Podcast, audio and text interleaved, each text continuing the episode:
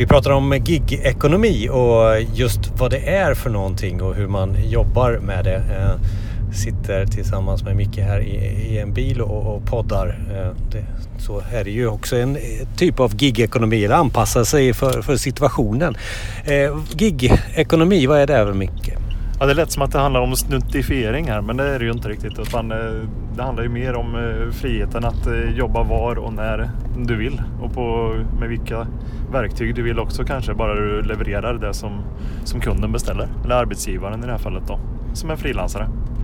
Och liksom det här den digitala nomaden blir bara närmare och närmare i, i, verklighet. Någonting som kanske har varit väldigt mycket framtid väldigt många år men nu kanske det är moget att kunna vara den här som sitter på stranden i Thailand och, och utför jobb till, till kund.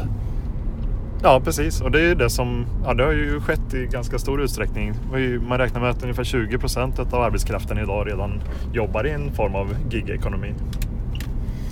Det här är intressant och vi pratar vidare om det. Jag och Micke pratar vidare om det i, podden Effekten. Så gå in där på effekten.se för att eh, lyssna mer.